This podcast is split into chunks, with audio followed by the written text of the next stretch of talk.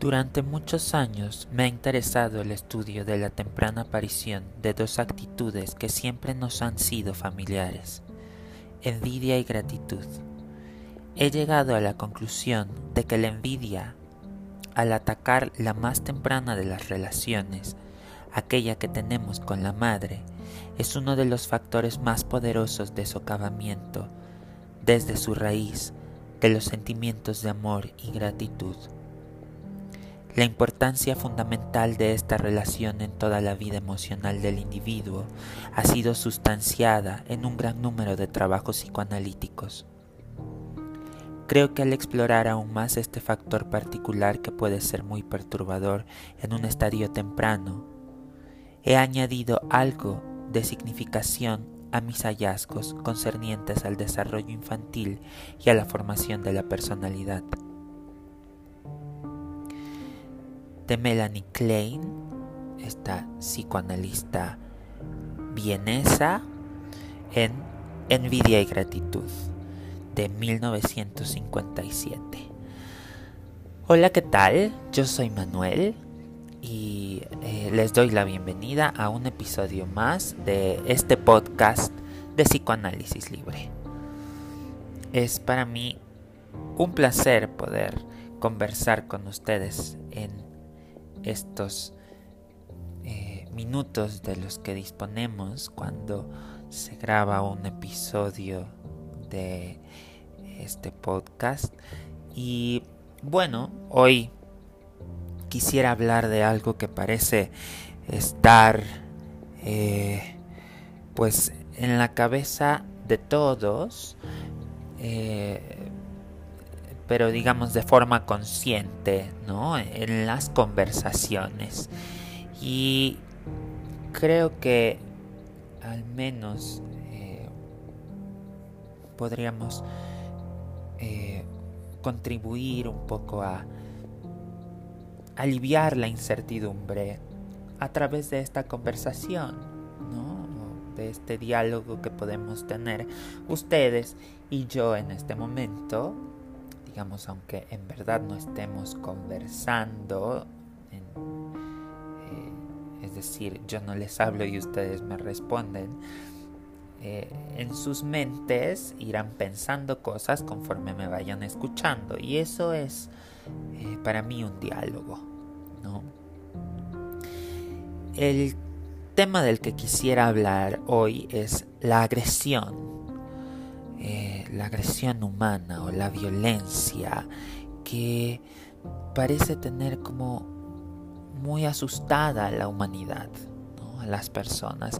Y es que allá afuera, en el mundo, en el mundo tangible, pues hay caos, ¿no? Y hay un caos que nos asusta, porque con mayor frecuencia encontramos situaciones de violencia, de transgresión, de hostilidad, de destrucción, la guerra, la muerte, la enfermedad, eh, la psicopatía, la perversión, ¿no? Como una nube negra que se posa encima de nosotros y no nos permite ver la luz del sol. Freud decía, eh, por ahí de 1930, en su maravilloso trabajo El malestar en la cultura, que el ser humano no es un ser manso, amable, eh, a lo sumo capaz de defenderse si lo atacan, eh, sino que es lícito atribuir a él una dotación eh, de agresividad a su reservorio de pulsiones, es decir, de energía psíquica. Freud dice Homo homini lupus, es decir, el hombre es el lobo del propio hombre. Eh, y no podemos discutirle a Freud, pues, incluso él se plantea o nos plantea esa incógnita. ¿Quién, en vista de las experiencias de la vida y de la historia, osaría poner en entredicho tal premisa. ¿no? Eh, nadie nadie creo se atrevería a poner en entredicho que el hombre es el depredador del propio hombre y que es el hombre el que se destruye a sí mismo incluso desde su nacimiento. Creo que es muy importante desde mi perspectiva psicoanalítica señalar que cuando vemos el caos o la violencia que acontece en el mundo, cuando vemos los noticieros, cuando leemos el periódico o cuando entramos a redes sociales y leemos las cosas terribles que están pasando allá afuera y nos angustiamos, creo que se juegan muchas cosas, además de las noticias terribles a las que nos enfrentamos todos los días. Una de las más importantes que tiene que ver con lo inconsciente es que no solo nos enfrentamos a la violencia que hay allá afuera. Cuando nos angustiamos, me parece que también nos enfrentamos a la violencia que llevamos dentro de nosotros. Es como si cuando vemos las noticias de la guerra confirmáramos que al ser humanos, al pertenecer a esta especie, eh, confirmamos que también poseemos violencia en nuestro interior. Y eso es lo que nos angustia, Es como si inconscientemente quisiéramos deshacernos de lo que yace dentro de nosotros y que forma parte eh, de nuestro psiquismo, de nuestra alma, como decía el doctor Freud. Y es quizás más sencillo lidiar con lo que sucede allá afuera y pensar que los malos son los otros, que hay otros que están mal y que merecen el castigo, la persecución o el juicio, la crítica, y que nosotros somos víctimas de lo que ocurre allá afuera, o que no tenemos nada que ver. ¿No? Entonces Melanie Klein diría que eso representa una proyección de lo que llevamos dentro, porque es, un, es una defensa, ¿no? Así podemos lidiar un poco con todas las cosas terribles que ocurren dentro de nuestra mente de los estragos que ocurren dentro de nuestra mente, de los deseos eh, perversos que existen en nuestro inconsciente. Pero es así como funciona la cultura, es así como funciona el ser humano, ¿no? no eh, como normalmente decimos en, nuestras conferencias o en nuestros eventos, decir que algo es bueno y malo es bastante complejo, intentar someter todo a estas dos categorías cuando el mundo es algo más complicado y está formado por más partes que solo lo bueno y lo malo. A esto le llamamos escisión. En el psicoanálisis de las relaciones de objeto, la escisión es un mecanismo de defensa que nos ayuda a lidiar justamente con un caos interno. La escisión es una separación. Melanie Klein hablaba de la escisión entre lo bueno y lo malo. Ponemos lo malo en una parte y lo bueno en otra. Y entonces, como todo lo malo está concentrado en una sola cosa, podemos atacar a eso y proteger lo bueno. ¿no? Pero Klein descubre eh, a través de su experiencia clínica que lo bueno y lo malo en realidad están juntos, digamos, eh, mezclados en un mismo objeto. Cuando ella intenta representar su teoría, dice que el bebé piensa que cuando la madre no lo amamanta, entonces ella se vuelve una madre mala, ¿no? O un pecho malo, como decía Klein. La realidad de las cosas es que la madre que no lo amamanta es la misma que sí lo amamanta, ¿no? Eh, a eso Klein le llama integración. Cuando podemos darnos cuenta que lo bueno y lo malo están juntos, podemos integrar.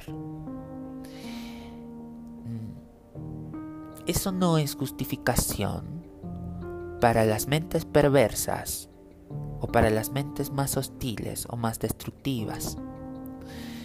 Porque eso lo podemos explicar desde otros lugares.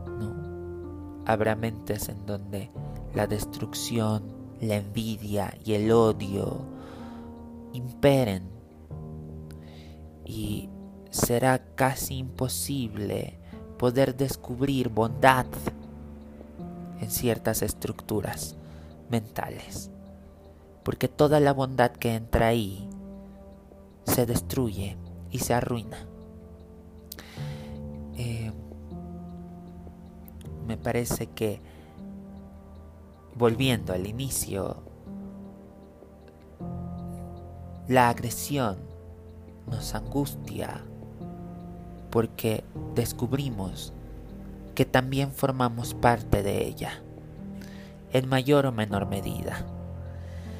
Cuando los seres humanos podamos hacernos responsables de esta elaboración, de este aspecto de nuestras mentes, entonces el mundo tomará otro rumbo es decir, en palabras de Klein, cuando podamos integrar, cuando podamos hacernos responsables psíquicamente y emocionalmente de lo que nos toca, de lo que nos pertenece, entonces dejaremos de proyectar. Es decir, dejaremos de lanzar la agresión lejos para que otros se hagan cargo es duro, por supuesto, porque integrar ocasiona un dolor profundo. No estamos dispuestos a la integración. La integración requiere un trabajo psíquico y un esfuerzo emocional profundo y doloroso. Eh, como podemos comprobar, en la humanidad el ser humano no es capaz de integrar con facilidad. Es más fácil pensar que la guerra está puesta en un lugar y la paz en otro. Y que es irremediable una conciliación o una reconciliación. En principio entre los aspectos del psiquismo entre nosotros mismos, con nosotros mismos. Por lo tanto, lo que sucede en el exterior, la guerra misma, parece ser irreconciliable también. Todo lo que ocurre en el exterior es un reflejo de lo que ocurre en nuestro interior. Eh, por supuesto que hay momentos tan trágicos y tan dolorosos y tan hirientes que intentar encontrarles un sentido que alivie, que integre, es casi imposible. Donde hay demasiada destrucción, es un terreno árido para la bondad, porque cada vez que intentamos encontrar bondad, ese terreno árido evita su crecimiento, es más, destruye la bondad. Pero bueno, es una lucha constante eh, la que hacemos. Klein decía que en nuestro interior efectivamente hay una guerra o una batalla entre el amor y el odio. Eh, no nos rindamos, no nos demos por vencidos, tengamos esperanza de que la bondad puede vencer. Eh, y la bondad no solamente tiene que ver con cosas bonitas, lindas, agradables, no. La bondad para Melanie Klein tiene que ver con la responsabilidad, con la integración, con la aceptación de nuestra propia agresión, con la elaboración de lo terrible que hay dentro de nosotros, no con la negación, no con salir corriendo, no con la proyección, no con la irresponsabilidad, no con la escisión, ¿no? Con quedarnos solo con lo bonito y deshacernos de lo feo, sino con hacernos responsables. Esa es la bondad para Melanie Klein. La madurez, el crecimiento y el pensamiento. Tenemos que dejar aquí porque no nos quedan más minutos para seguir charlando. Este es un tema del que se han escrito muchos libros y se han hablado en muchas mesas y se ha conversado horas y horas, pero parte de la contribución a la bondad podemos decir que es la saciedad, poder reconocer que algo, que cada cosa tiene un tiempo y eh, que cada conversación tiene un límite. Esta ha llegado a su fin. Por lo tanto, me tengo que despedir. Fue un placer haber platicado con ustedes, haber llegado a sus oídos una vez más. Eh, recuerden que Psicoanálisis Libre no solo se dedica a eh, a eh, la psicoterapia psicoanalítica. También tenemos una... Tenemos por objetivo la difusión de la teoría psicoanalítica en distintas modalidades.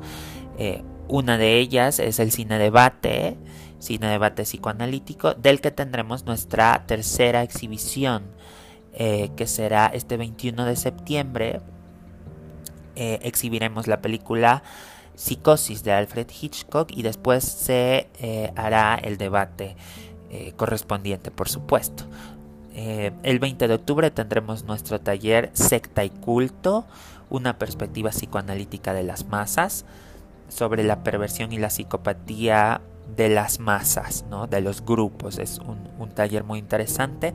Todas las eh, los requisitos o, el proceso de inscripción lo pueden encontrar en nuestra página de Facebook o pueden enviar un mensaje privado, un inbox, preguntando por eh, la forma en la que se pueden inscribir y ahí les, les responderán.